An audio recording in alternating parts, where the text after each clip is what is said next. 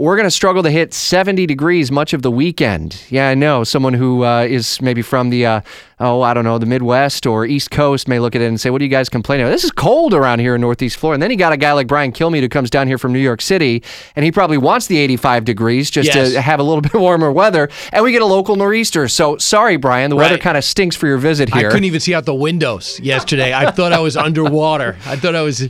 I thought I was actually underwater. This was we Disney can't ride. control the weather, unfortunately, but that's that's the up and down that we get with uh, wintertime and fall time weather in Northeast Florida. So Brian Kilmeade back in Jacksonville again, about a year uh, since we last saw you. Brand new book out, Andrew Jackson and the Miracle of New Orleans, and a couple of different um, times to see you today. I, we're we're pretty much jam packed over at Bold City now. Brewery. You can see you now on Facebook Live. Hear Brian on the radio from nine till noon, and then the book signing today at Books a Million over at the Orange Park Mall. Tell us a little bit more about the story, Andrew. Ja- I did some research on Andrew Jackson and the Miracle of New Orleans, and for us in Jacksonville, we really care about Andrew Jackson. We're named after the man. Yeah, your statue's right in the middle of the town. I had Right. a chance to see that during my research, and uh, he's he's somebody that I essentially focus on the Battle of New Orleans. And you know, people tell us in school, battle didn't have to happen. They signed the treaty in the War of 1812, which started as disaster, started getting better for us. It was our second War of Independence, and they say, well, the Battle of New Orleans. They always told us, well, it was a big win, but it didn't matter. They signed the treaty right before Christmas, and this was January 8th.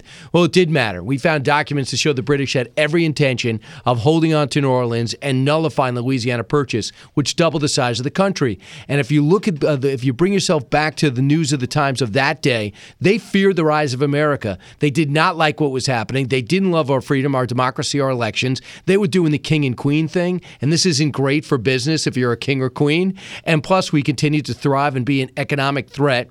And they looked at the fact that uh, Napoleon was able to essentially take it from the Spanish and flip it to us for cash because he needed to fight them. They said this is illegal. They were going to bring it to a world court anyway. Jefferson makes the purchase, retires. Madison takes him on because the British were not respecting us. We're not ready to fight this war. The Major General Andrew Jackson put his hand up and said, "Call my name. I'm ready." And they said, "No, don't worry, backwoodsman. We got this thing handled. We were not ready to fight. We were getting annihilated and terrorized until Jackson got involved. A series of victories, but the biggest one was when he put together, took his 1,400 man militia uh, team and combined it with Choctaw Indians, Cherokees, uh, free men of color. He also got regular Marines, Tennessee uh, sharpshooters, as well as Kentuckians, along with pirates. And in three weeks, put together a 5,000, roughly 5,000 man force that took out the British within 45 minutes on a, who had a two to one advantage and hmm. just defeated Napoleon.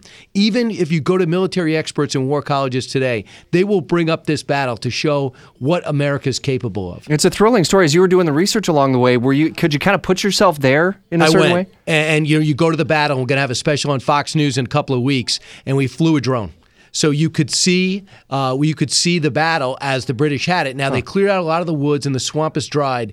But picture swamp and woods. America thrived in that area. With the British one, it was a straight head, face to face fight. We wouldn't give it to them. We built a berm. We dug a canal. They had to scale the canal, get over the berm, and get through us. They couldn't adjust. And when it was time for the ultimate battle, January eighth, uh, we didn't miss. Well, we have uh, quotes from uh, lieutenants and captains who fought against us that say we don't know where, where these guys got their guns or they got their aim. You know what the answer is, Rich? The answer is if they weren't good, they didn't have good guns and they didn't have good aim, they wouldn't eat. A lot of these guys, we were shooting and killing things for a living, and these Tennesseans and Kentuckians felt like second class citizens. The Massachusetts, Philadelphia, Virginia connection were the elites back then. And they didn't look at this new America, the emerging America, they looked at them as secondary. Well, they were often, and even today, the most patriotic. And this was the chance to prove themselves. It's a story worth sharing. So buy copies of the book when you get to Books a Million this afternoon from 2 to 4 at the Orange Park Mall. Brian, you'll be there. You'll sign copies, multiple copies. It makes and a great Christmas pictures. gift. Yeah. Take pictures. Good. Yeah, and well, then at night is going to be. Are you going to be there tonight? We'll be there tonight, 6 to 8 at Bold City Is that Brewery. why you went to bed early last yeah, night? exactly. Staying up late at 8 o'clock in the evening. How hard is it for you? You have to get up early in New York City. Do you take the train in? Do you drive in? And then you got to uh, be on I Fox take a train home, but I, I get a car in. Still, I do my most studying. I'm the most productive uh, from two. I'm up at two thirty, out of the house at two fifty, and that's when I'm the most productive and the most vital for me. I shut it down at night a little bit, in order to uh, fire it up in the morning. Do you enjoy radio? What do you love most about radio versus, say, television? One number one, the relationships you build on and off air. I mean, I got to know you get to know authors and and talent and newsmakers intimately. You get a reporter on. I don't want 90 seconds of what you just gave television. I want you to tell me what just happened, uh, whether it's the shooting in Las Vegas, the shooting in, in Texas. I'm able to go deeper and really bring out personality. I feel like it's a conversation. Do you agree? Yeah, I do. And I think the relationship with listeners, because you know that you're in someone's car, you're invited in, you're a guest, Yeah. and you're just a passenger with them. I agree, and it's a lot. It's a lot looser. I love the fact when we go nine minutes. I mean, on TV, four and a half. I get a, I get a Paul Ryan on Speaker Ryan. I get him four minutes.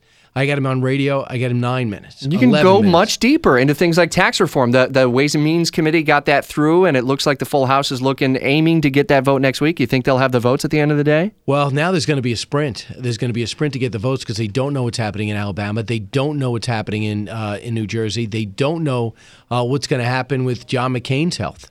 So this is while we have a majority, do it. And I think they're focused on it. The question is, Rich, and I'm not a accountant. Is it good?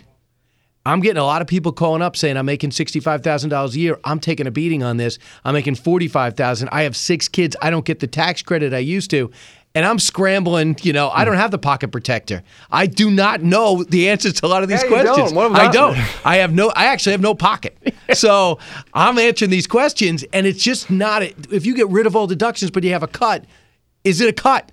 So we're going to find out very soon. So number one, will it pass? Number two, is it good? Yeah, we'll talk about tax reform. We'll talk about Andrew Jackson, the Miracle of New Orleans. Two different events. Books a Million. This is completely free to pop into Books a Million at the Orange Park Mall. But we do recommend you bring the card because you want to get copies, multiple copies of Andrew Jackson and the Miracle of New Orleans. Brian will sign that this afternoon. Take some pictures, tell stories as well. And Rich, I don't know how much time you have, but we do have Ainsley Earhardt doing a show today. She's flying in. She's got a children's book, which is number one in the country. Uh, it's just two back to back for her. And you have a chance to ask us questions. We'll talk a little bit. Nothing's rehearsed. We just want to be interactive with the people of Jacksonville, which is part of the backbone of, of the show's success. And we're looking forward to that at Bold City Brewery. Books and Brews with Brian Kilmeade. We'll let you get to the studio. We'll hear you for three hours this morning, 9 till noon. Have a good But one. I don't drink till after. no, that's right. But we'll make sure that we get you Duke's Brown. Do you like the cold nose brown ale kind of a beer? I'm wide open. I did Dukes not is know. it. perfect for You that. sure? So yeah, absolutely perfect for Okay. it. We'll get you hooked up tonight. Brian Kilmeade. Thanks for everything, Rich. Live on your radio, 9 till noon today on News 104.5 FM and AM 690.